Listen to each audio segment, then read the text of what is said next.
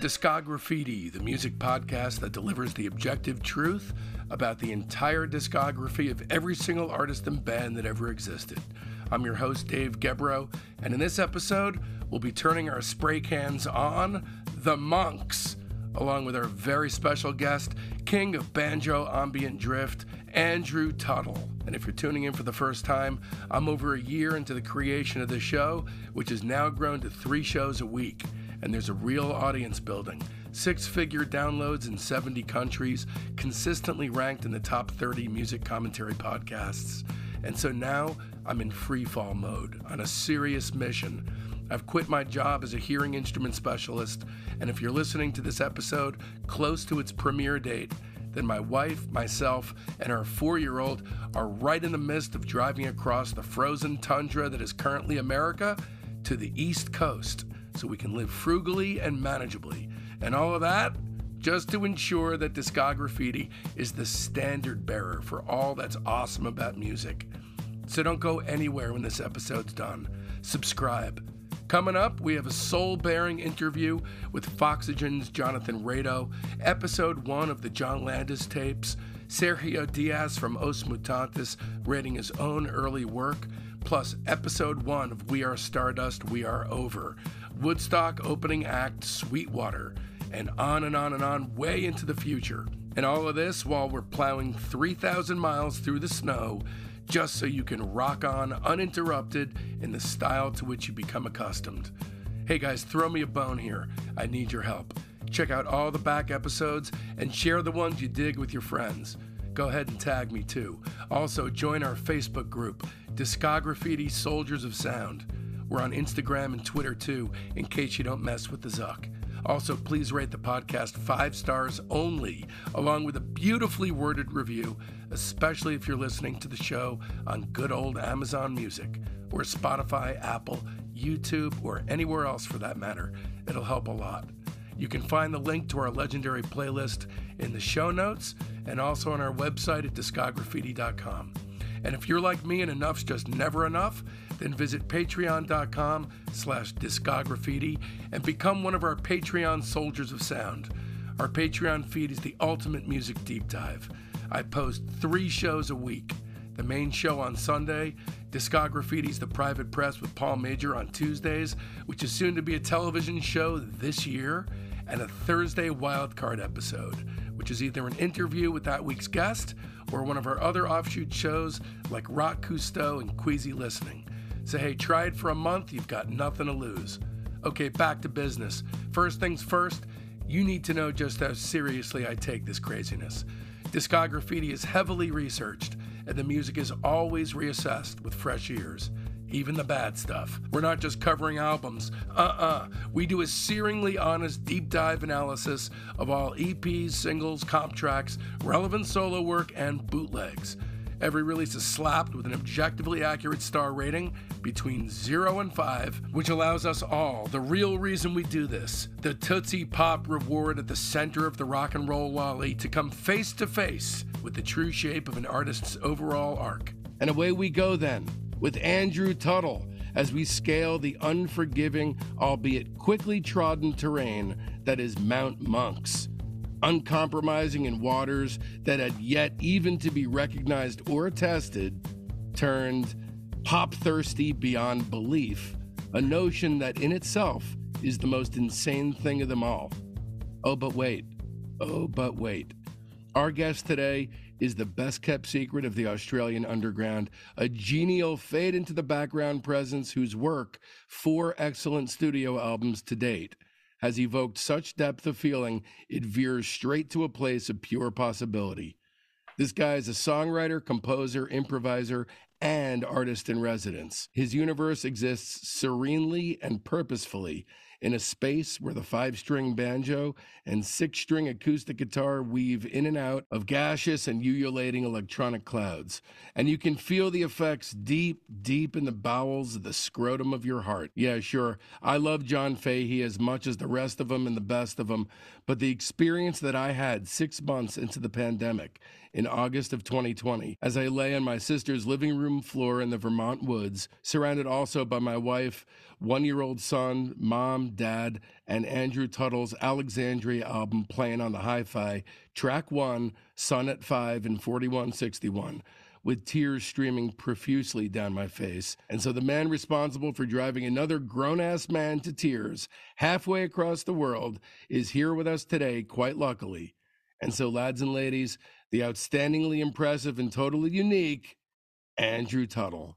Hey, it's so lovely to be chatting to you. It's really, I'm looking forward to doing some deep dive into some music and we'll see what feelings we can get at our various time zones by the end of this.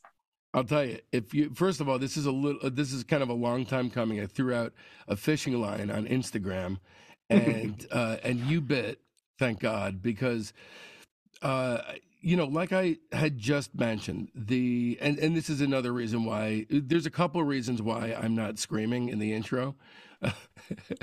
uh, to convey pure musical passion. One is that it is four in the morning right now. I'm in a St. Louis hotel room, hunkered between two queen size beds with a blanket draped over me, doing a sort of off the radar episode. Uh, so I don't want to wake up the entire hotel. The other is there is a gentleness of purpose to what you do. And I feel like uh, ambient in general has been in this uh, mass exodus to get away from soothing sounds, to get away from the new age uh, music connotations. But you actually have this thing. Not it's not like you're courting music, but you're not afraid of that traditional banner. It, it, that's what I get from your music. Am I right? Yeah, totally. Uh, yeah, absolutely. I think there's something really special about creating beauty. I think with kind of music in a similar world to myself, there's a lot of it I love, but I like to, I guess, part of where I live, I live in the subtropics. I live in a world where I'm quite fortunate to have a lot of sunshine going around, and I like to listen to and make music that kind of is more major major note than minor note approximately 60 seconds into my first conversation with you when we just shot the shit over uh, you know over zoom I, I, it was you're exactly the kind of per, the type of personality that I hope my son grows into so I have nothing to worry about. A guy who you know, gets all of the inclinations inside of him out into the world because, you know, this is your calling, obviously, but you have a day job and you love your day job. You're not contentious with it. There's not a rift inside of you that drives you nuts. Mm. Maybe there is, but I don't, I don't get that from you. And uh, I'm really, I'm in awe and I wish I was you. Look, we're chatting about this now, but we're also going to get into some pretty gnarly music as well. So I think it's a, it's good to get the balance at different times for sure. Yeah, yeah, yeah. But uh, you're skirting the question, which just leads me to believe that yes, you are the perfect human being. Okay, so. okay, so I, I, I, love flattery. Let's just keep chatting all the time. um, okay, so yeah, like most of the people that I talk to, these are like you know these are tortured artists. You don't strike me as a tortured artist, a gleefully no. happy artist. Totally. So initially, you and I had a different artist that we were working on. I'm not going to say who it is, but uh, but I found that I wasn't connecting to the artist. So I shot a flare gun warning out to Australia that I know you love this guy. I'm giving all his stuff zeros. Is that cool? And you're like, yeah. let's find someone else. Initially, when you said the monks, I thought, well, that's uh, certainly very different than the music he makes. But of course, someday we'll find it the banjo connection. Is that what we're dealing with here? Uh, I think the banjo is kind of a secondary thing with the monks, to be honest. I'm just a really, I find the album really, like Black Monk Time, really fascinating and the band really fascinating. Um, I've not really thought of it too much, which is really dumb because I, I own a five string banjo and I bought a six string band guitar recently.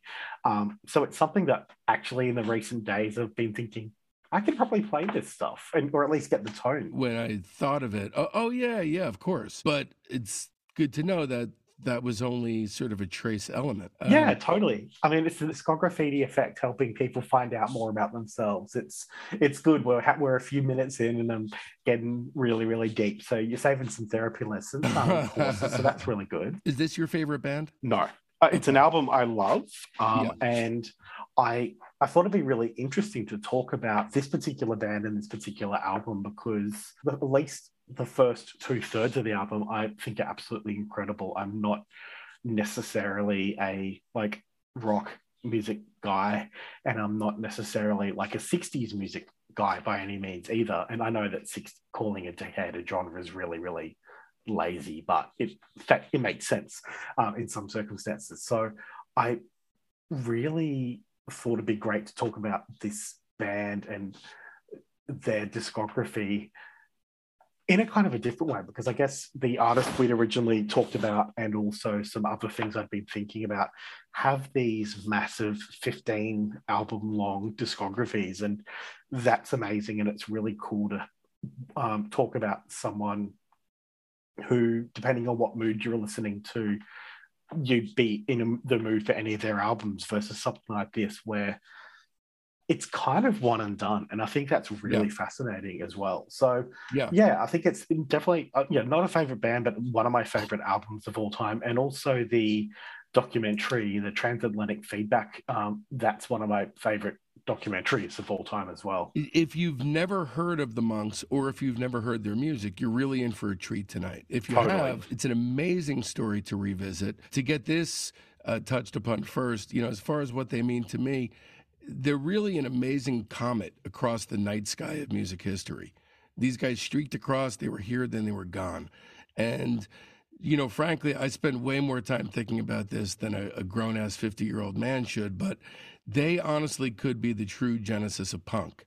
Side by side with the Kinks, uh, you know, around the time of circa 1964, uh, there was punky attitudes, but there was not a lot of music that you could fairly say is conceivably the genesis of punk. And the Kinks had certainly the attitude, they had the gesture, the grand gesture of taking a razor blade to the amplifier to create more distortion. That act alone could be the genesis of punk. But the music itself, the lyrics, the sentiments, everything was farther along than the Kinks were. If you really want to slice it down, uh, the Monks were a clearer contender for the punk, for the seminal punk title, the original uh, punk moment. Totally. Right? Yeah, absolutely. And I think it's that it's before so much, you know, it's the genesis of so much music. And it's also, I, it's just out of the, you know, the kind of unfathomable ways that people come out with music. I just can't comprehend that this, you know, band of American GIs living and being peacetime soldiers in this tiny, little army town in the middle of Germany come out with this absolutely brilliant and like transformative and provocative album. Yeah. And, and, probably thinking no one's listening, no one can even understand us because we're totally. in Germany. Uh, and our noise is so uh, you know, over the top that they probably won't even, even if they could speak English, they probably wouldn't be able to hear what we're saying. So we might mm. as hmm. well just go for it because no one will remember what we're doing. And here we are. Totally. And I think we'll chat about it throughout the episode. But it's the fact that it's yeah. kind of starting out just as a regular kind of 60s beat band and then just right next minute just come out with this totally different thing as well. It's ridiculous. So now let's introduce the characters in today's episode. Gary Burger, lead guitar, lead vocalist. Larry Clark, Lawrence Spangler on organ, backing vocals, and piano. Eddie Shaw on bass guitar, backing vocals, trumpet, and brass instruments. Dave Day on banjo, rhythm guitar, banjo guitar, and backing vox. And Roger Johnston on drums and backing vox. So let's talk about their their their influence, their sound. You know, I would say probably the first uh, genre of music that seemed to take from from this well or you know, borrow some elements was krautrock. uh, or at least that's where I, I heard it, unless it was a, a sort of an accident. But then punk, experimental, you know, there's a lot of bands like Dead Kennedys, Beastie Boys, White Stripes, and The Fall who, you know, blatantly were influenced by them. There's a great descriptor. The recording artist Kelley Stoltz described the monks in 1996 as, uh, uh, as thus at their worst, it is totally oddball freak rock that sounds like a pleasurable argument. I love that. so good. Yeah. And I think a really big um, thing they kind of lent on is they were very kind of, I guess, existing separate too, but in, I guess, accidentally influencing garage rock as well. Like, I think that's a real kind of, there's a sound in that as well. Like, it's kind of almost like it's a, you know, a, a you know, kind of like proto nuggets kind of thing as well. Let's talk about the cherry on the cake, though because they mm-hmm. definitely became known for their eventual look. They mimicked the look of Catholic monks by wearing black habits with cinctures tied around their necks, and most importantly, their hair worn in partially shaved tonsures. Is that how you pronounce that? I, I think it is, yeah. Yeah, they all shaved their pates. And I mean, if you look at pictures of it, they look insane. They don't look like, oh, we're just going to shave our heads. They were like, it's kind of like shaving your eyebrows. Once you do that, you are committed to the idea of shaving your eyebrows. Totally. And especially it's the thing, it's not like they were, you know, in their late 40s and deciding to get rid of a bit of hair. It's like people in their, what I, I would say, early mid 20s who are just, yeah, kind of just like shaving the top of their head and that's it. Like it was, it's very, like, it's almost, it's almost papal in a way. It's yeah, very, and, very and, fascinating.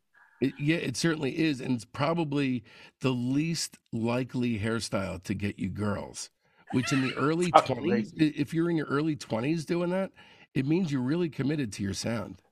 Totally. And also the fact that you're doing all of this whilst you're in the army, like that's really fucking ballsy as well. Yeah. Just like, yeah, you've got like I, I can't imagine that'll have gone down well either. No, no. um, I'd like to uh, start into the section of the show that I affectionately uh, and maniacally as well like to call the run up. This gets us in as quick a fashion as possible to release number one, although, as Captain Tuttle has mentioned to you, we are uh, in a sort of one and done territory, although these guys do have not just Black Monk Time, there are other records.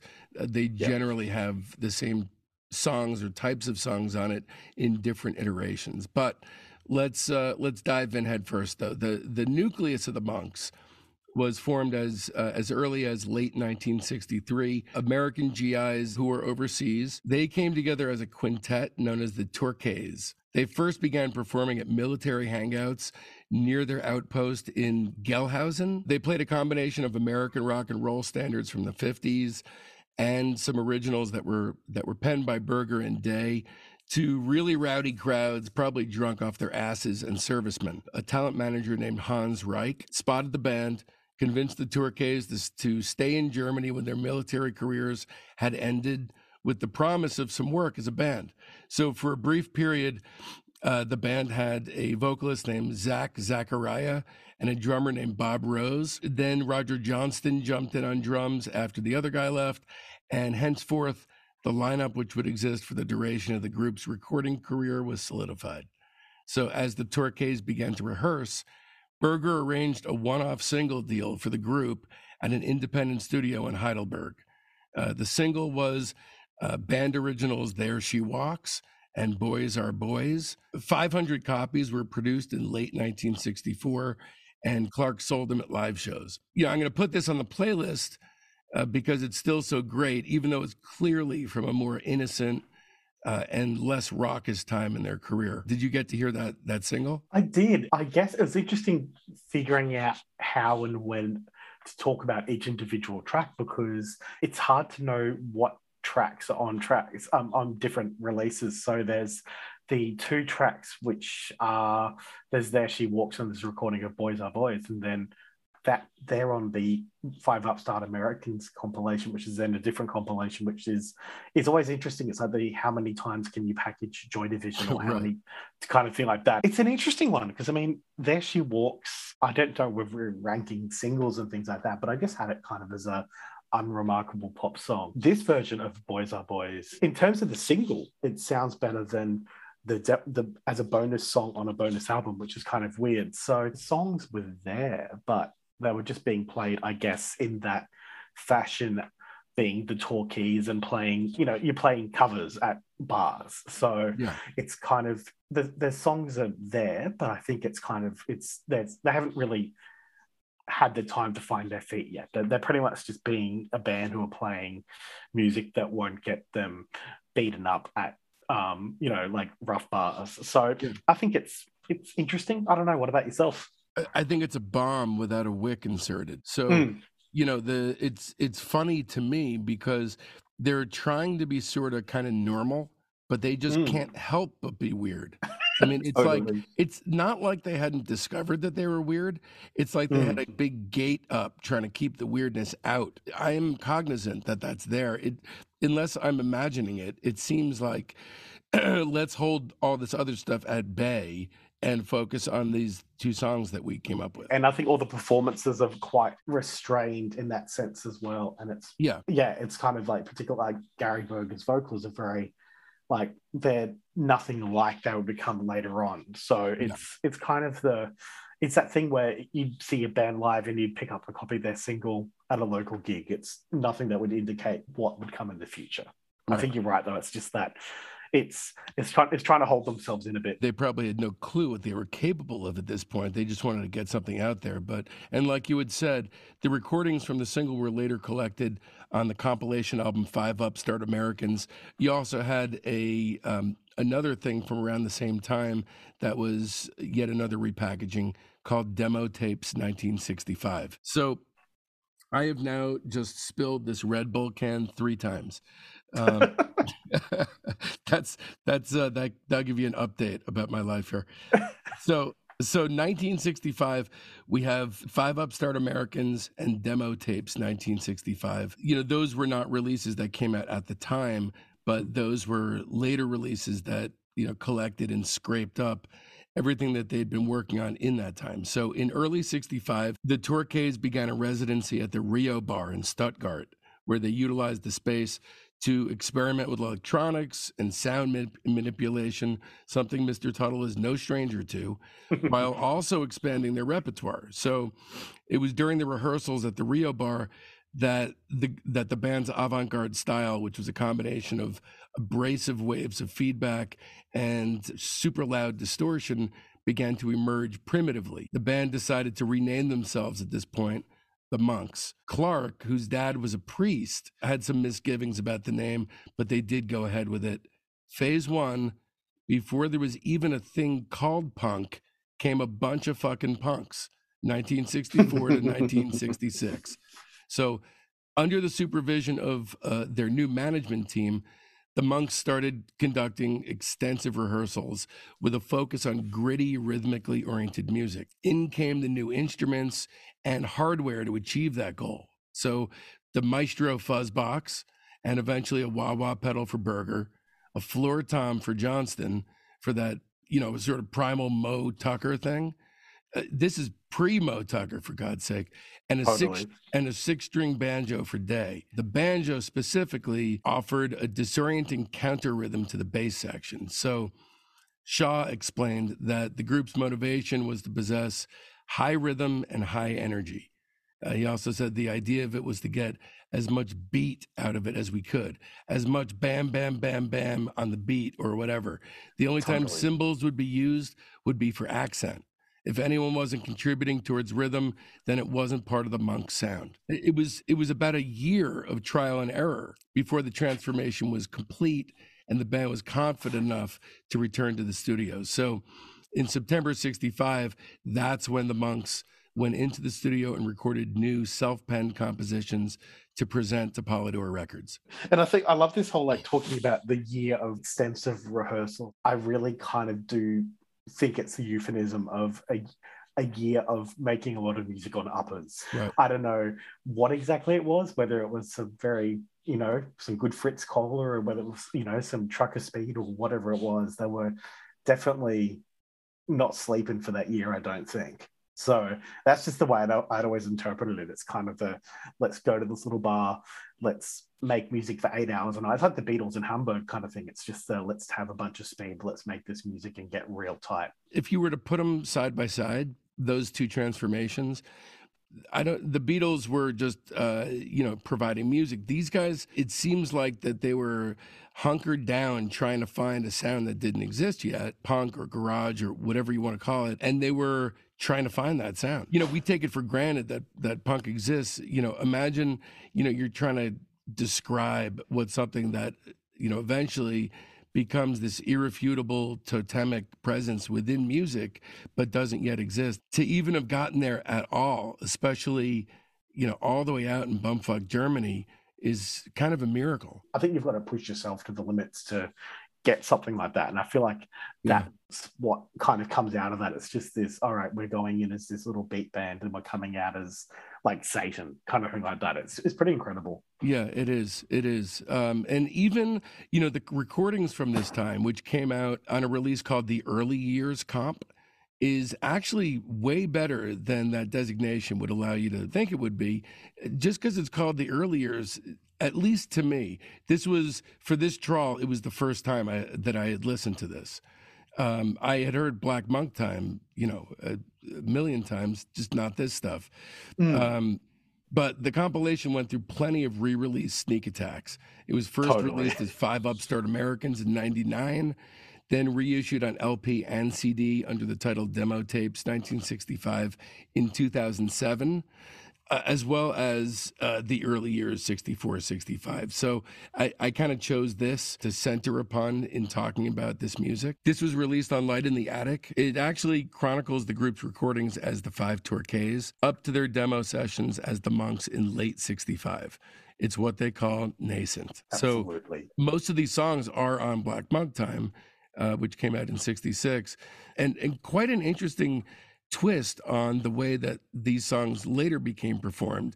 They're not hmm. quite as tepid as that early single, but they're obviously not quite as much of an explosion as Black Monk Time. It kind of hangs out in that middle zone. You can see it's getting there. I guess it's just the it feels like, and I don't know the specifics, but in terms of the recordings, it's kind of a you know microphone in the room rather than really focusing. They were starting to focus on the the, songs, and but they weren't really thinking about the recording at that stage. But I think it's a really interesting insight. I think it's one where you wouldn't pick it up if that was the first thing you heard by the band, but if you've heard the album, I think it's a really fascinating insight to where in what um, from where they started to where they become. I had a great experience listening to this because when I first threw it on to to start coming up with notes, uh, my wife Jen is, you know, she's got great taste in music, uh, or else we wouldn't be married. Um, but uh, and probably she not with me either. Uh, but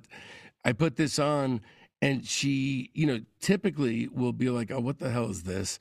You know, just kind of like, uh, kind of like me with boobs, um, and with this one, she her I could see her body language. She just like mm. she got into the zone and she's like, Who the hell is this? The tone of her voice was as if I had played her the incendiary completed versions. Mm. So I, I, believe this is actually an amazingly great standalone album on its own. The reverb on the guitars placed the treatment of these tunes somewhere somewhere half between Shadows territory and proto punk, Hank Marvin style stuff. Yeah, for sure. You know, Monk Time is great. The spoken word intro is not quite as much of a hammer on the head. That droning pre Silver Apples single note organ shriek. Uh, is fantastic. It's amazing still with these early treatments that the songs were being done, you know, in as advanced a form as as Mm. It's interesting you mentioned the vocal intros. I found them to be and it's kind of funny. I'm the one who suggests, you know, suggesting an idea, then shitting on it, but it's just like I, I found those intros to be so cheesy. Like yep. they didn't have yep. the, it didn't have the didn't have the menace that totally. that was later. It's a bit it was a bit like, hey, here we go on this 19, you know, so we're gonna listen to the thing now. Coming up next in the top 40 years, kind of this weird, like goofy almost thing. And yeah. I'm sure it's one of those ones I'm sure would have been hilarious in the rehearsal. It's like a joke on tour. Jokes on tour don't translate outside because they're not funny. But like in the room, it's hilarious. Like yeah. I'm sure that was the funniest thing of all time. Um, but yeah, I've, I've, i think keep tra- keep talking about the tracks, but I think it's the um, there's a couple of those early ones on in the in the release that it's a bit like, guys, come on, just you can, you can cut that ten seconds. Yeah, I mean, it actually said in my notes uh, under Monk Time here, it says the spoken word intro threatens to spill over into Velveeta territory. So I agree completely. But you know, the, the the reason I'm actually bringing it up is is because the intro to the released version is very different. We go from uh, in almost like Vegas style, you know, insert cheesy epithet here yeah. to uh, like screaming about Vietnam. So, and that's within one year. What happened in that year, guys? Jen and I were listening to this thing, and let me just tell you, you know, we're we're a married couple. It's not like we're, uh, you know, you know, constantly making love in public, right? We're we're a married couple. We have a three year old. We're halfway through this record. We pulled off on the side of the road and made love in our car. Wow. So thank you, the monks, and thank you, Andrew Tuttle. okay, so I actually give this record four and a half stars. Wow. Two and a half to three. You can't be blamed for that. I, I was ready to you know lob out a frisbee of that size but yeah I, I, I totally i totally get where you're coming from i think it's that i don't know why i did it this way but i listened to this and then the album i kind of did it chronologically maybe it was the yeah me too I, I, I like it i mean some difference is good i think it's it's on its way there but um, I, I guess for me i guess for better or for worse, I'm coming at it. Yeah, I guess it's an interesting one. I'm just trying to think the best what way to put gra- it. Like what I, are you grappling with? You're grappling with. Do you feel I'm grappling with that the, you're that you're dismissing it? Oh, not at all. Like it's definitely not guilt. It's just the kind of the like. It's for me. I think it goes back to what I mentioned a bit earlier about I'm not a fan of 60s rock music in general. Like there's stuff that I love. Yeah, yeah. Like there's you know things like Velvet Underground. There's things that come out of that like the Nico recordings and things like that. But I I, I mentioned nuggets in the in the kind of the context of this, but like you know, I know it's kind of a massive faux pas in some circles, but like listening to nuggets doesn't really do a great deal for me, and like I a lot of the '60s canon, like it's not being contrarian, it's just I never really got it. So I think for this, it's a little bit like I don't listen to a lot of distorted music, but I guess because I love the album so much, for it to be a bit more jangly just as it just kind of feels a bit underdeveloped. It's it's almost like listening to another band cover the monks cover monks. It's like yeah, it's like listening to a local band covering any songs from the first three Wipers albums. It's like listening to Gerry and the Pacemakers covering the monks. Yeah, I think there's that kind of two and a half to three. But I mean that's still fifty to sixty percent out of hundred. So that's it's, you know, not too bad. I can't believe you hate it. I'm just kidding. Um, um, yeah, look, this is it's fascinating to have somebody like you on the show. There, I don't even know if we've had somebody on yet who could give a rat's ass about the '60s, and it it really is okay if that's how you feel about it. It's just it's so funny because that is so very much the bag that I'm in. It's ever since I was a little kid, even if the song sucked, if it was psychedelically treated, I would uh, make exception for it. You know, I'm like 13 yeah, yeah. years old walking around with Traffic's Dear Mr. Fantasy and just anything where a band got it together in the country. I was all about that. Yeah, nice. Yeah. So around this time is when they started dressing like freaks, that they started, you know, really beefing up their sound. In November 65, Polydor finally decided they were ready and willing to gamble on this new radical approach, and they entered into a studio. In March 1966, an album was released called Black Monk Time was it not? It was. Most likely, you're not going to discover this before you discover Velvet Underground and Nico, but it's uh, in a lot of ways just as important. Uh, it's really their their only album. It was uh, the only album released during the band's original incarnation, and uh, it's an incredibly important landmark in the development of garage and punk. Produced by Jimmy Bowien, the single to promote the album was Complication, backed with Oh How to Do Now. And like the album, it tanked. And also, the recording sessions for the record brought the band to complete exhaustion because, you know, they were doing their early morning work in the studio, but every night they were performing alongside Bill Haley in the Comets, which is hysterical to think about. Bill Haley. I mean, what the fuck kind of a bill is that? The songs, you know, they strayed very far from the typical verse, chorus, bridge sort of a framework. A lot of Vietnam stuff, a lot of, you know, instead of love songs, hate songs, and a demonization in general towards society. Mm.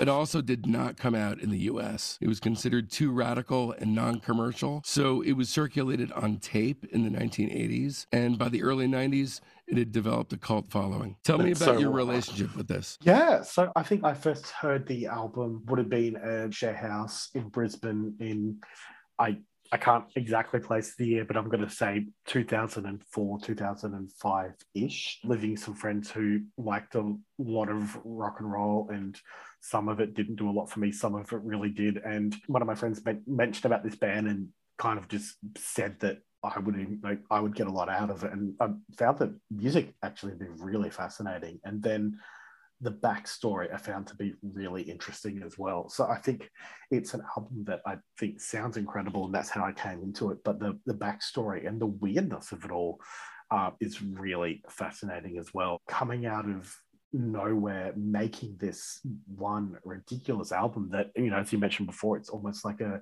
Velvet Underground and Nico in terms of this far-reaching importance, and then the band just implodes.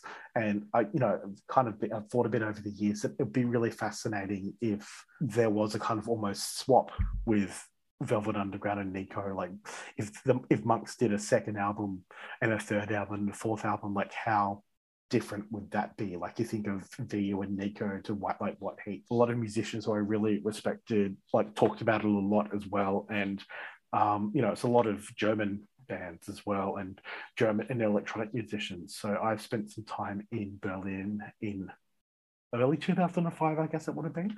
And, you know, I was all of 2021 then. It just, you know, it was quite a bit of a sensory overload. So it's kind of the, I had the very low level version of the Monks experience. An American rock band that Germans really love, that was always going to be kind of interesting to me. Um, just as an aside, so they had these crazy, these crazy, like, you know, visionary psychedelic avant-garde German um, management, and um, they were trying to like the management were trying to get the um, monks to make music for um, their like cola brand and stuff like that. Like they kind of there's this it's Africola. It's one of these. There's some like very specific German psychedelic hipster cola brands, which is really weird. Their management was trying to talk them into doing soda commercials. Yeah, for Africola. That's wild. I didn't know that. it flips love songs on their head. The fact that there's no hi hat, there's no cymbal sounds, pretty much is really interesting as well. Like the kind of there, there is that the, the vocal is just so passionate and angry and like yelpy in almost in a way, and then you've got this like drumming, which is kind of really yeah, it's kind of like Moe Tucker, but it's not so primitive as such. It's more just like rhythmic. Like and these songs, it's and I guess we'll go track by track, but it's kind of the some of these particularly you don't know when they end, and I really love that it's kind of this almost this like super visionary thing, but it's also like this old folk music as well, where it's not verse chorus, it's just there is the song, and the song starts and the song ends. Yeah, yes. Oftentimes they are chants. The name of the song might be the only lyric. The more you listen to this music, the more that style of songwriting becomes not only does it start to make sense, it almost starts to feel unnecessarily overblown to include any lyrics except the title of the song. You know, you spend enough time in this territory, that's what happens. So, out of curiosity, when I, you know, I can't picture Andrew Tuttle rocking out, what do you reach for when you are in that mood? There's a few different things. So, I mean, something like Monk, Monk Time's great. Um, I I actually like a lot of really trashy like Europop as well. So it's kind of the like, I mean, it's a different mood. Like it's a this is ridiculous jumping up and down stuff. But um, I do like a lot of trashy Europop and I do like a lot of Gabba and stuff like that as well. So that's my kind of part that's my kind of get up and party music. But um, What's Gabba? um, like hardcore techno Okay. like like very like Dutch, but don don don don don don like 180 BPM. oh my. God, I can't, I can't with that at all. I mean, I have, I you know, I have a lot of memories in the early '90s of being at raves and and, and hearing that music and being like, "This is so awesome!" Everything except for the music. If only this subset of people would, uh, you know, would clamor for something that's, you know, doesn't sound like, uh, you know, uh, robots on the nod attempting to have sex. Um, that that's what that music does to me. But uh, you know, uh, that's what makes horse racing, I suppose. It's it's stuff that I think horses, horses, but I, I, I love all that kind of stuff. I mean, I guess some of the other music I really love, and I, this probably relates back more to this album. It's kind of it's definitely not close in vibe in terms of politics, in terms of culture, and everything like that. But I think um, I really like you know kind of longer form, looser things like you know like a lot of Afrobeat stuff mm-hmm. as well, where it's just you know you listen to someone like Fela Kuti, and it's just this again you're you're in this hypnotic kind of freight phase, and I guess that's music. I love the kind of that beat music, and yeah, that sometimes you know is like you this album. Yeah, the, the, now that you say it, you know, I was thinking, you know, we you're talking about like God, how would they have uh, developed over time through album two, three, four, five? And as you were talking, I started thinking about Lester Bangs' uh, Psychotic Reactions and Carburetor Dung. Uh, have you read the book? I haven't, no. Okay, so the the the article in particular is a review of the Count Five's psychotic reactions. Most of these garage bands they have the one album and they're done, just like um, Black you know Black Monk Time. Mm. But uh, with this particular essay, what's so amazing about it is it gets at the root of what makes us unquenchable, starved music fans. What makes us tick. Yeah. So what it is is a fake imagining and review of the entire career of Count Five, which never happened. Psychotic Reactions is al- album number one. Carburetor Dung is fake album number two, and he just keeps going on this fantasia of, you know, if only these guys had come out with all these records. If the monks had kept going, I think they would have just extended the songs to Fela Kuti length epics and have like Higgledy Piggledy as an album side length track. Uh, so Monk Time. Now, you know, the difference between this version and the earlier one, now the beat is faster, it's more propulsive. It it feels like uh, you know, it's it's intense, there's an urgency, there's more snarl and bite. Uh, the intro's coming at you in the face with lyrics about his brother dying in the war and then the organ sounds like a nuclear plant about to blow. Definite differences. It's the difference between asking a question and um, making an order. Like I think that you know that's the previous stuff. Yeah. It's like the polite. Oh, can I? Is it okay if I do this? And then the album's like, we are doing this. Right. right. Um, I, I I do love it. Yeah, it's everything you said. It's that real focus. It's that energy. It's that they've. This is them working out their shit.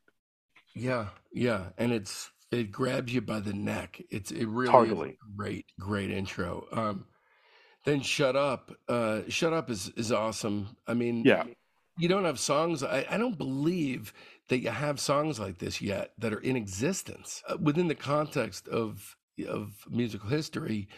I think we're still very we're, we're obviously very firmly feet planted in I love you territory, but I don't even know if there has been anything that notates a sentiment starkly in opposition to that. Even if there was, it's not it's happening somewhere else in the world where this isn't happening at the same time. Like if there's coincidentally something else happening, it's this isn't informed by it. Like this is just it's an album informed, a band informed by themselves. Like it's not right. like they're listening to something else with the distortion in you know like America or whatever. They're just like they're in their zone. They've just they've made this thing and yeah, nothing else that they hear is like it, which is awesome. Like I love on this track, I love like I love on Black Monk Time. It's just this driving rhythm. It's just relentless. And then with um Shut Up, it's the real the dynamics. I think the, the chorus and the bridge in particular do it for me. But there's, there's like these really great dynamics throughout the track. You know, Garage to me it intimates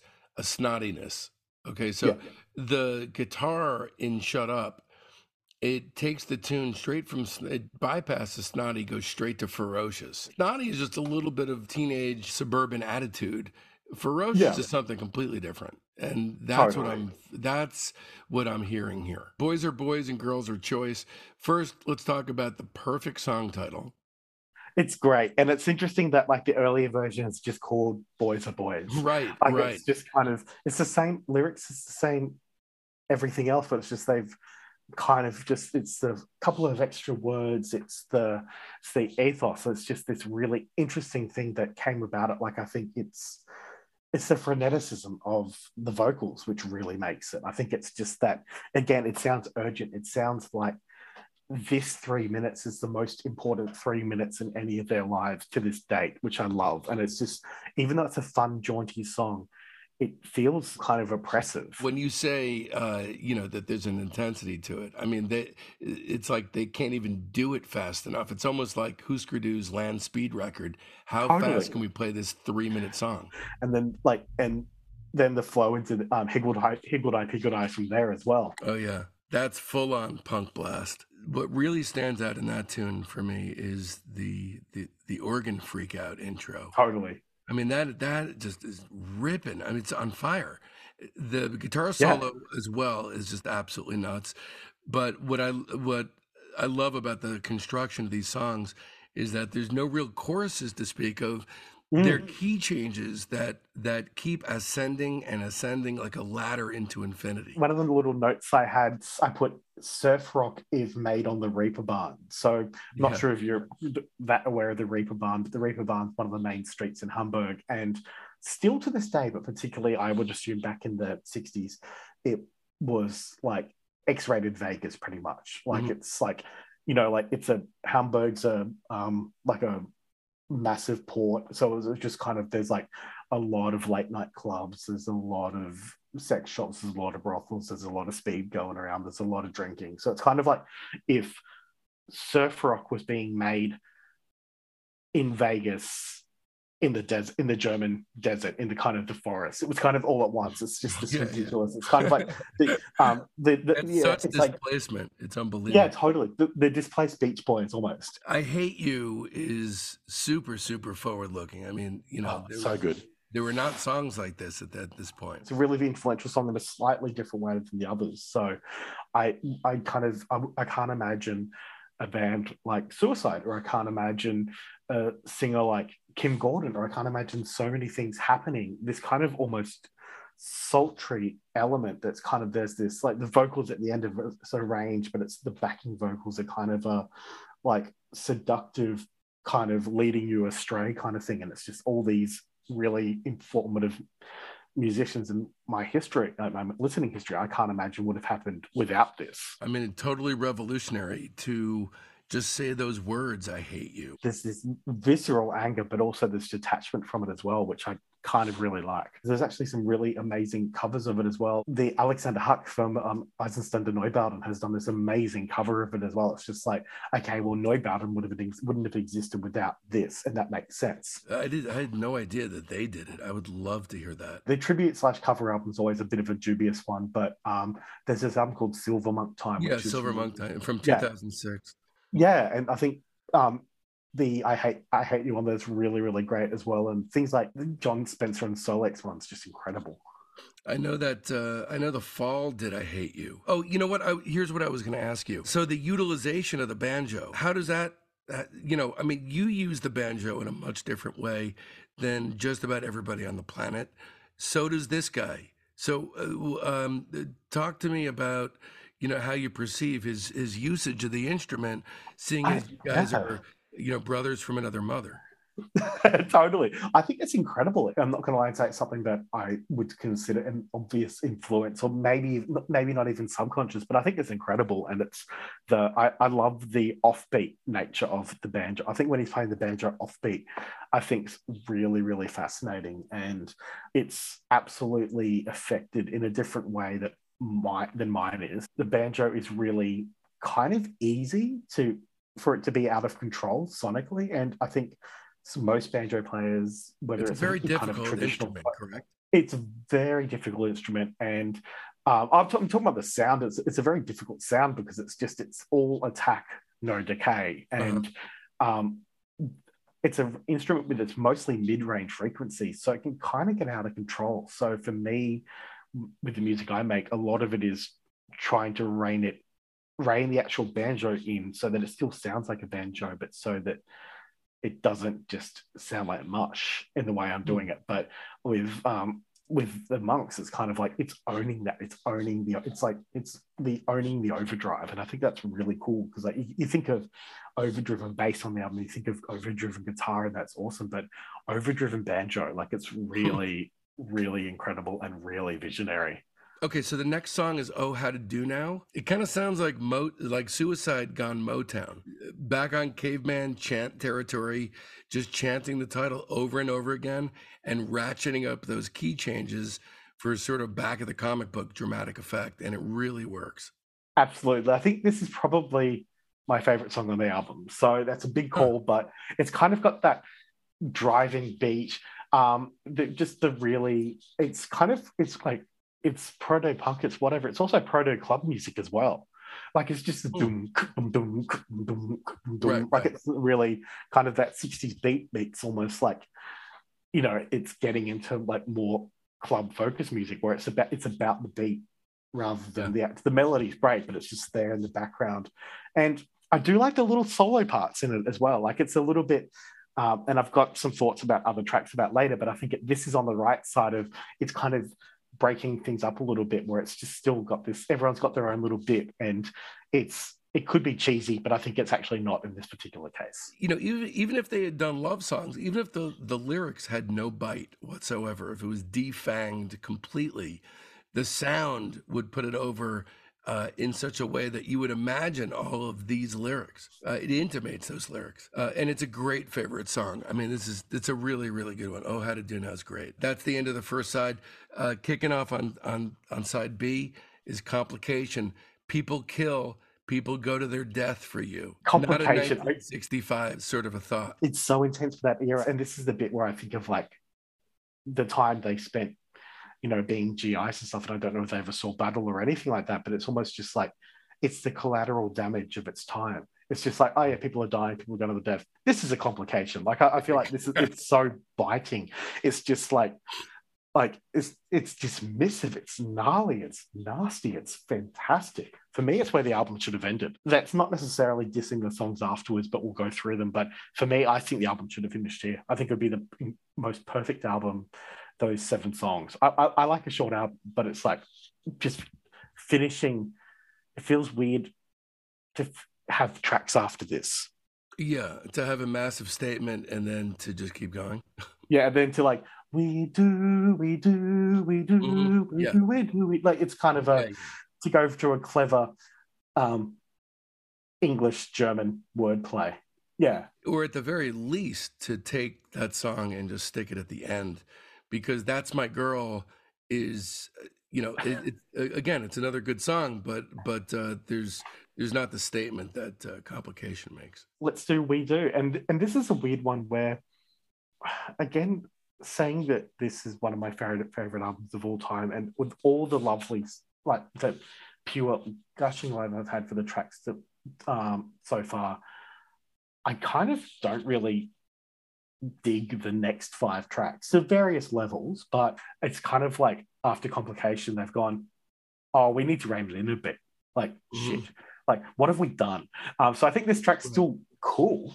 Like, this, this, the kind of the yelpy bits are really great. Um, but it kind of, yeah, and I'm and I'm just reading things into it that don't exist, but it kind of feels like it's plotting a little bit, and they're just starting to freak out about what the hell they've done. It's like they've ran over the body, and they're now just, they've realized how the fuck do we get out of this? You could probably convince me that that is the case with this, and I could probably get with that. Although I think the sequencing has, for me, has more to do with it than a bunch of songs that don't uh, belong on it. For me, it's probably sequencing, but it's more of a splitting of hairs for me. Um, but uh, because I still do love We Do, We Do, it's a hell of a lot more lunkheaded in its attack than complication. I do have a question. The strummed banjo under the guitar solo in that song, or just banjo with guitar, the way that they're treating it as a combined effect, had that been done anywhere else in history? I can't imagine on purpose. There's kind of that interplay between the two instruments in folk music that I think there's particularly with the distortion on both, I think it's coming out with positive unintended consequences. Like I'm hopefully I'm wrong, and there's people in the comments and be like, oh, actually this was done beforehand, and hell yeah, keep always keep to be corrected. But yeah, I don't know. It's just the way that it's done. It's kind of the it's trying to figure out happy accidents. I think it's just the fact that like working in early days with overdriven instruments, while you try more people are trying to experimenting with these sounds. There's going to be like amps broken and there's going to be valves and there's going to be weird shit that happens. And I think that's where some of those kind of happen. It's kind of the happy studio accidents. Like the music's tight, but it's just, it might be that a, a, a speaker's blowing halfway through a take or something like that, where these yeah, kind yeah. of things. Oh, cool! This is this is unexpected. The next track in the series of hated Andrew Tuttle Monk songs is "Love Came Tumbling Down," or actually it's drunken maria but i know you don't you're not a huge fan of that one. I like the drums on it and i really like the like the maria where it's just the maria and mm. it's the yelp and the twang underneath that's really really incredible. Um i put for my negative notes the organ sounds like the doors. Um i fucking hate the doors. So that was kind of a that that was a negative one. And i put for my notes in this and i, I like sleeping maria but i put this is the this is like that scene in the Kurt and Courtney film where Nick Broomfield realizes he's run out of money. like we've run out of money and we've got to finish off an album. Love came tumbling down. I love. It's one of my favorites. I know it exists in this chunk of songs toward the end where you don't connect with as much, but um, I love the dumbass progression to it. It's so stupid and so beautiful. That strident march to nowhere. And this, more so possibly than anything on the record, has that Moe Tucker two years before Moe Tucker sound. This one feels to me like a perfect synthesis of their earlier shadows imbued work and their new, more aggressive stance. In this track, it's almost like there's three or four songs in one. Like it's really, it's almost like a show reel of all the things mm-hmm. they can do. It's interesting. There's some cool bits to it, but they're, they're trying to do too many things at once. It's not necessarily a bad thing, but I feel like it's a, it's a bit unfocused. This one I really do love. I would say that it doesn't make a sort of countercultural imprint. It's not as important, let's say. For me, a great one. I don't have as much to say about Blast Off or That's My Girl. I do believe Blast Off should have been the first song they played for the moon landing. I think I was just annoyed that it had so much ride cymbal. Like it's like, come on, guys, mm-hmm. you've done this. You've been so good at you've been so good at um, putting it away. It would have been the greatest of the songs on the earlier recordings but because it's on this particular album, it's weak. Here, here's my notes on it. Okay, so not a single yeah. bad song on the entire record, for starters, and then as a whole, forget about the songs themselves or their beguiling and idiosyncratic structures. As a whole, this thing is a fucking stick of dynamite thrown right into the goddamn asshole of music history. It's totally. one of the most important and greatest albums ever made. It came before everyone that you thought created punk rock everyone, maybe except for the kinks. Other than that, everyone. This is a must have if you care about music at all, and I give it five stars. Absolutely. I would 100% agree. And it's that thing where just because I don't like all the tracks doesn't mean it's not an incredibly important and rewarding album. Like, I think a lot of my favorite albums have tracks that I don't care for, and that's fine. I think that's really an interesting part of it. It's interesting to see people's journey and where they're coming from. So, like, do you really think it's five stars though, or do you personally feel like the, in terms of its importance, it's five stars. In terms of musically where it's at for me, it's I would go four and a half. Okay, I would that's put, what I thought. Yeah, I, I would put the first seven tracks are like just they're they're almost over they're almost 110 percenting it's not scientifically possible to go over that but and even with the other tracks, the ones that I don't like, the whole length of the album's 30 minutes. I think four and a half. Let's go with that. Yeah, I think that's more true to you because honestly, just because this has you know ramifications for the development of music you know the people that i asked to be on the show they own their space on the shelf of music history. By no means do you have to hew or skew to those opinions. Yours mean a hell of a lot more to me than a textbook. The way i got into music and stuff like that it's, it's i think i've missed a lot of the rock canon but i think this album's incredible and it really stands apart in a lot of ways. And, and i think it's visionary. It's it is worth noting that The Fall has covered four of the songs on the record. I That's Hate so You wild. and How to and Oh How to Do Now are on their 1990 album Extricate. Shut Up is on uh, Middle Class Revolt from 94. and Higgle-Dy-Piggle-Dy on guess they do on Silver Monk Time. To, to release a third of someone else's album over 15 years. Like that's yeah. yeah, it just like is it is it just Marky Smith just forgetting that he did it? Like you know, and there's no and there's no one to tell him because he, he sacked the whole band three times in that time. The month that the record comes out, Polydor also releases in March '66 a single of Complication with Oh How to Do Now on the flip. Again, that that tanks. And over the next year or so, throughout six, the rest of '66 and into '67, uh, they start to change their musical direction. So this is a turning mm. point for the band. Do you know what happened during this time? I kind of that turning point, turning point was just they went on tour. They really tried pushing this angle and it didn't work. And um, from there, the management kind of did a hard turn, and the label did a hard turn from you should be the visionary, amazing thing to how about you be some kind of softer music and the band were doing these well, some of the band put some new songs in so there was like I Can't Get Over You, and there was Cuckoo, which are these kind of just songs. They kind of just, it's yeah. this definite different angle. It's, I mean, there's a track called, you know, it's a pretty big whiplash from I Hate You to I Can't Get Over You. Um, yeah, right, and I think, right. I think I think they've just, they've freaked out, they're tired, they're freaked out. The people who are putting money into it realize they're not getting money. The record came out. They had press events, photo shoots. They had a six month tour of one nighters and music halls and bars uh, across West Germany. Unfortunately, the tour wound up being totally debilitating for the band. Can you imagine? Can you imagine just being like the mid 60s? You hear this band, this American band, and you're thinking, you know, it could be uh, American band doing the beat invasion. It's kind of you thinking, oh, this will be like the you know Beatles, or this will be like the Yardbirds, or this this will be this fun little thing on a um, like on a Saturday night at the local dance down in Stuttgart or Ulm or you know Bremen or whatever, and then you right. get this. You get these right. guys in Hessian sacks who have shaved their heads and are playing angry music. Yeah, and so because of that, I don't think it was too difficult for their management to talk them into other other routes. And you know, it's safe to say that from whatever kind of situation you're in right now, I'm sitting on my hotel floor in between my two beds in my in my underwear at four in the morning recording this, uh, and you're in the safe harbor of where you are. These guys must have been kind of freaking out a little bit, at oh, least oh, a little bit. Um, the album didn't do anything, and mm. their manager was urging them to capitalize on the popularity of soft wave music. That that's that's how it was described in Wikipedia. Soft wave. So I, I honestly don't even know what that is, but he was particularly championing the the Beatles song Yellow Submarine, which is weird. How do you go from Black Monk time to hey, I think there's something here in a Beatlesque novelty song? Going from innovating to chasing trends, which is right. Just, doesn't work. And most innovators, to be fair, they go from, you know, doing something that's groundbreaking, you know, then there's a ton of acolytes who are inspired and churn out amazing stuff and then that initial band is inspired by those bands. But this tale unfurled so quickly that we fast forwarded right to the end. There's no bands that were inspired, and then the re inspiration.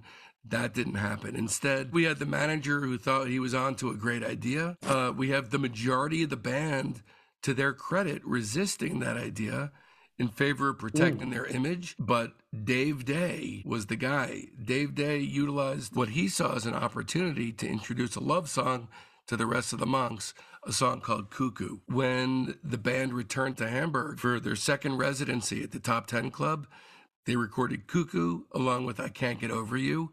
And thus we enter phase two So Sad to Watch Good Punk Go Bad, 1966 to 1967. This is the thing you can't trust banjo players. Dave Dave Dave just comes gets an idea to write a song, ruins it for everyone.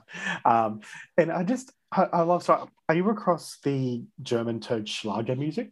So essentially it's just like it's cheesy pop music. There's kind of mm-hmm. there's a certain style to it, but it's cheesy, sentimental, like um, flash in the pan pop music, and it's really interesting that they've the Beatles, uh, sorry, the, um, the, that monks went from this visionary thing to like, let's get the cheesiest of cheesy things. Like it's just really, it's the bit, and I, I there's so much German music I love, but there's also so much cheesy stuff as well. Like they're kind of doing the, like the Americans doing Schlager. It's like, I guess you could say one positive about this stuff. They were the proto David Hasselhoff in their later era. So in in that they've gone from proto punk to proto Hoff. Right. For I better, for better or for worse. Did you just call that a positive thing? whether positive or otherwise. Um, you've, you've gone from proto punk to proto Hoff. So that's that's that's the new genre we've made up today. What a generous gentleman you are. a true gentleman. Uh, I, I I will say that uh, I do prefer David Hasselhoff to I Can't Get Over You. Big call, but we're making it. Not me, not me. I actually look this stuff. If you take away Black Monk Time and the band started here, or if you just had the early stuff and then they just skipped over the revolutionary part of their sound, Cuckoo, not the greatest song of all time. It's actually the first tune by them that chronologically that I'm not entirely wild about. It's okay. Uh, Yeah. I, I like the instrumental interplay later in the song, but lyrically, it's down there with fucking Herman's Hermits. Someone took my cuckoo. Do you know who who? My wife Jen said it sounds like Adam Ant, which I think is high praise, all things considered. Totally, Um, it's not terrible. I, but I give it two and a half. yeah, yeah, it's just it. It's an interesting, like historical curiosity of a band at that time. It actually worked. I don't know if you know this, but uh, the this single uh, charted in some German markets. This, this is again. This is again. I didn't, and this is also the country that made David Hasselhoff a thing and brought about Crazy Frog. and killed six million Jews. Yeah, I think I, I, I, I yeah, I'm, I'm not going to go there. Don't worry, I'm going to cut Yeah. that. What do you give this? What do you what do you do you like this Um, one at all? Or? I'm going to give this two. I'm not a fan. I think Okay. it's something I wouldn't listen to if it wasn't this particular group. So around this time, the monks learned that Polydor would not be distributing Black Monk Time in the states, and the guys were persuaded to incorporate kind of subtle psychedelic rock flourishes into their third single, under the expectation that it could theoretically expand their dwindling audience. They're Right. flailing. The rudder. Yeah. Is, yeah. There's Totally. no direction anymore. Um, Mm, and I don't know if you know this. I kind of love this, uh, only because of how you know pathetic it sounds. But their dumbass sounding management team kept trying to boost their spirits by reiterating their ultimate goal of releasing two more albums called Silver Monk Time and Gold Monk Time to boost their egos. wow. Yeah, So- that's a real thing. So, April 1967, the potential indignities of a latter day career for a nascent band in a in an as yet undiscovered subgenre of music, it comes to a thankfully swift end with this with this single here. Uh, in April 1967, Love Can Tame the Wild, and on the flip, He Went Down to the Sea. So they made tentative moves to change their sound on this. Dave Day's signature banjo gone. Uh, Burger's frantic vocals gone. Spangler's keyboards gone, replaced by a rhythm guitar, subdued singing, and very calculated orchestration, you know, wildly inappropriate orchestration. I mean, it's like a total fucking mess. Will Bedard, who's a monk historian, uh, aptly described the single as as uninspired as the LP was revolutionary. Totally. Yeah, it's just forgettable and it's there's nothing to it. It's just it's like it's kind of again, it's just that trend chasing and flailing around without any other other ideas. And like it's just this management But but this like- is the worst of the worst. In oh a way totally. that yeah, yeah. that actually, in an ass backwards kind of way, makes it fascinating. I mean, the A side, "Love Can Tame the Wild," is a dildo in the ass of credibility for this band. it is their totally. Like it- yeah, it's their Jefferson Starship period in one song. Um, totally. But although bad, I cannot find it within myself to slam them for this. They had to freak out for having gone too far in an experimental direction that no audience would cotton to. So they tried to connect and it killed the band, but it did it quickly. You know, they've just been broken at that point where they just they've got this man they've got these managers who are just aggressively pushing them into different ideas and it's kind of it's like you can feel just Well, I mean, look at Velvet Underground had Steve Sesnick, the manager after Warhol, obviously. You know, after Lou wound up leaving the band, he tried to keep it going. I, I don't know if you've heard Squeeze. Yeah, Okay. So to me, as a music fan, that kind of stuff is endlessly interesting. For someone who just likes music, uh, you know, there could be nothing less interesting. The A side has all of the earmarks of, you know, a group acting in a way completely counter to who they were at heart, which caused the death of the band. And it didn't cause it, it sort of earmarked it as uh, an externalization of all the elements that were already had already killed the band. So the B sides, I I think, a tiny bit better, but we're splitting hairs here. I mean, he went down to the sea is as bad a title of a song as "Boys Are Boys and Girls Are Choice" is a great title. totally. It's in fact it's back to that as uninspired as revolutionary that you mentioned before. Also, what in the fuck is up with that shit trumpet solo? It's like the worst trumpet solo I have ever heard in my life. It's so bad. I'm being really nice here, but I'm going to give this single two stars. I'm gonna go one. I, and that one is feeling empathy for the band because I think they were being put in a very difficult position by their managers. So that's Mhm. that's the one. It's it's a one out of a we've all signed a bad contract kind of thing like that. So Right, right. but yeah, it's pretty irredeemable. So in May '67, they were performing with uh, with Hendrix with the Experience, and the tension kept ratcheting up and up among the group. Dave Day became increasingly irritated and annoyed by the the covers that were being added to the live set of the band, and Burger and Johnston abandoned the monk image in favor of colorful clothing. Did you know that?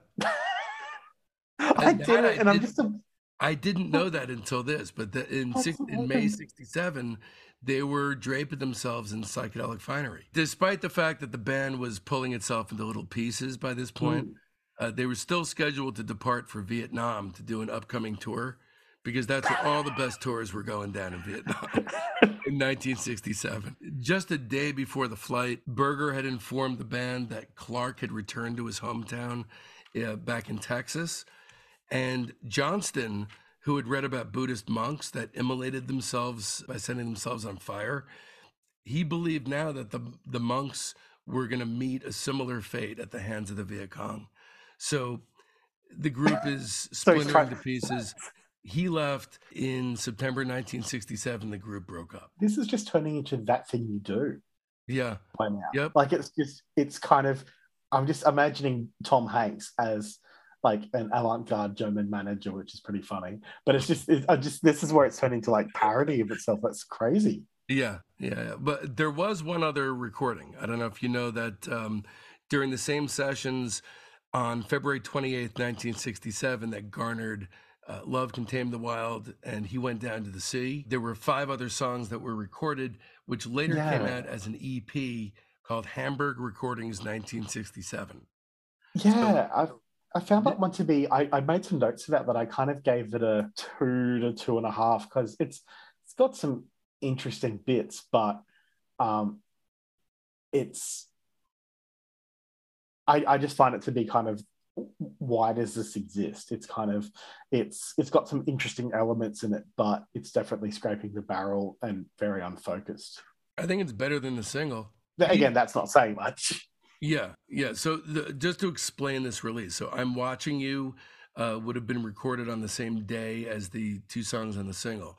The remaining four songs, there's five total, were recorded after hours in the top ten club later that year, just prior to the breakup of the band in the summer of '67. It's without the ferocious intensity of Black Monk Time, and the songs they pretty closely resemble typical pop tunes of the era Yeah, rather than the monk's most extreme compositions. Dave Day's banjo is low in the mix. Hmm. And while there's a certain amount of the band and what they do that shines through, ultimately, this captures the sound of the band trying to play nice. again, it's that thing of like they've just gone so far ahead on this album that they're almost like shell shocked from themselves. I would imagine that my rating for this is a little controversial because no one digs anything except for Black Monk Time. But in any case, I enjoy this fucking thing. It sounds like you feel the same way. I think that they really, really should have stayed together and seen where this thing took them. For Hamburg recording, it's five tracks. Three are pretty solid. Those three are I'm Watching You, P.O. Box 3291, and I Need You, Shotzi. I give it three stars. Okay, I'm gonna go. To, I think I said two and a half to like okay. two two, but I'm going to go two and a half. It could have been cool to see if they'd maybe found more of themselves again. Like there's, yeah, yeah there's bits of it. I think I put for PO Box three two nine one. That was the one I rated the highest. PO Box three two nine one. It has like very similar scaffolding as earlier tunes mm. that they'd produced. Just two rotating chords and an arresting enough melody at the core. It just doesn't. It doesn't deliver the knockout punch of their best shit. It's an interesting yeah. track though because it hews a hell of a lot closer to their punk template than the rest of the cornball material that came yeah. through. But my favorite on this is I'm Watching You. I'm Watching mm. You is actually my favorite post Black Monk Time track. And then the other one, I Need You Shotzi. No one in their right mind would get in the mood to hear the monks and then reach for that but it's still yeah. it's still pretty good. Let's talk about uh, what's gone on since the band broke up. Just a few yeah. uh, a few things that have happened. Uh, in 1994, Eddie Shaw published an autobiography called Black Monk Time. The the album's been reissued on CD since the 90s, and bonus tracks were included on the Light in the Attic Records release in 2009. Uh, Lenny Kaye featured Complication on the expanded reissue of Nuggets something that Mr. Tuttle probably knows nothing about, since snotty garage punk is not in this man's wheelhouse. It's not. It's yeah. It's it's the, the first track of 13th floor elevators, and then I'm pretty much clueless after that. Hey, not a bad one to have. It kind of trumps totally. all the rest of them. So the tribute album Silver Monk Time came out in October 2006, and that was the soundtrack actually to the documentary Transatlantic Feedback in the title of the documentary, the transatlantic feedback. Like I think they're one of those groups that are really interesting, particularly German and American back and forth. I think in terms of music, where there's so much amazing music from one country inspires the other, and so on and so on. So you know, I, I think it's this this band from America, this band of Americans who form and become a band shaped by Germany, who then influence Americans who influence Germans and so on and so on. So I think it's a really nice little touch that uh, tribute album because it shows their reach as a band and where and how they influence people. The relationship I have with your music, I was reading Mojo magazine, a magazine out of England about an Australian banjo player. I was in California at the time. I drove to Vermont and had a transcendent emotional experience after all of these geographical components had been mixed up in this giant cauldron. Um, totally. So yeah, a band like this, the mark of their success is not in dollars and cents. When Velvet Underground came out, it was about how many bands were started as a result, right? So for these guys, it's you know trying to track countless bands that were infected and affected by this music. These guys did actually in November '99 to coincide with the release of five of five upstart Americans. Uh, the Monks, with a vocalist named Mike Fornatale, uh, they reformed to headline Cavestomp, uh, which was their first performance in the U.S. 32 years after the group broke up. Amazing. Um, so that was actually released on a live album called Let's Start a Beat, live from Cavestomp we're not going to rate that or talk about it really, just, just, kind of a mention. The original Monks lineup performed together for the very last time at the Rock Around event in Las Vegas in 2004. Uh, later in the year, Johnston died in November from lung cancer. Reunions then in England and Germany in 2006 and 2007 before the band officially disbanded. On January 10, 2008, Dave Day died from a massive heart attack at the age of 66, presumably while listening to Cuckoo. Burger began a solo career thereafter, performing mostly with the Monks repertoire until 2009. And then Burger, who'd oddly been the mayor of a tiny town uh, in Minnesota called Turtle River since 2007, uh, he died of cancer. Let's talk about the overview and shape of their arc. Uh, yeah. something I, I, love to do because you know it's a it's a, a short discography, but you get a very clear sense of what happened to them. So totally, Black Monk Time was described in the mid '90s by the great Julian Cope of of the Teardrop Explodes as a lost classic. Um, he writes, "No one ever came up with a whole album of such dementia. The Monks' Black Monk Time." Is a gem born of isolation and the horrible deep down knowledge that no one is really listening to what you're saying. Mm. I think they were perfect. The essence of what they represented just wasn't happening anywhere else on the planet, let alone in Germany. It seems like they figured they were making a loud enough wall of noise that between that and the language barrier, that no one would even know what they were singing about. But it crept its way overseas, and people did hear. The monks make the Velvet Underground look like One Direction. Such are the depths of obscurity in which they dwell. They were just too perfect and pristine to continue for long, like a chrysalis enshrouded in eternity. Only a couple limp, half hearted grabs for pop recognition snuffed their thing for good. But there's always time for Black Monk time. My top three records number three, Hamburg Recordings, 1967. Number two, The Early Years Comp. Number one, obviously, Black Monk Time.